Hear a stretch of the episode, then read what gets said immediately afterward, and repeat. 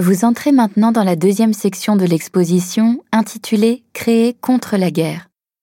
Cette partie marque le passage de la fin de la Seconde Guerre mondiale à la période de la guerre froide.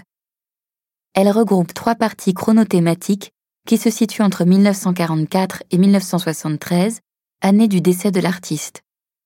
Les thèmes de ces trois parties sont l'engagement politique de Picasso, notamment au sein du Parti communiste français, sa production en faveur de la paix et ses œuvres réinterprétant la peinture d'histoire.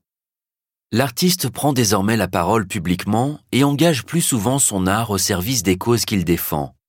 La guerre et ses motifs, tout comme la paix et ses symboles, habitent désormais largement sa production. Picasso incarne dès lors l'artiste de la paix.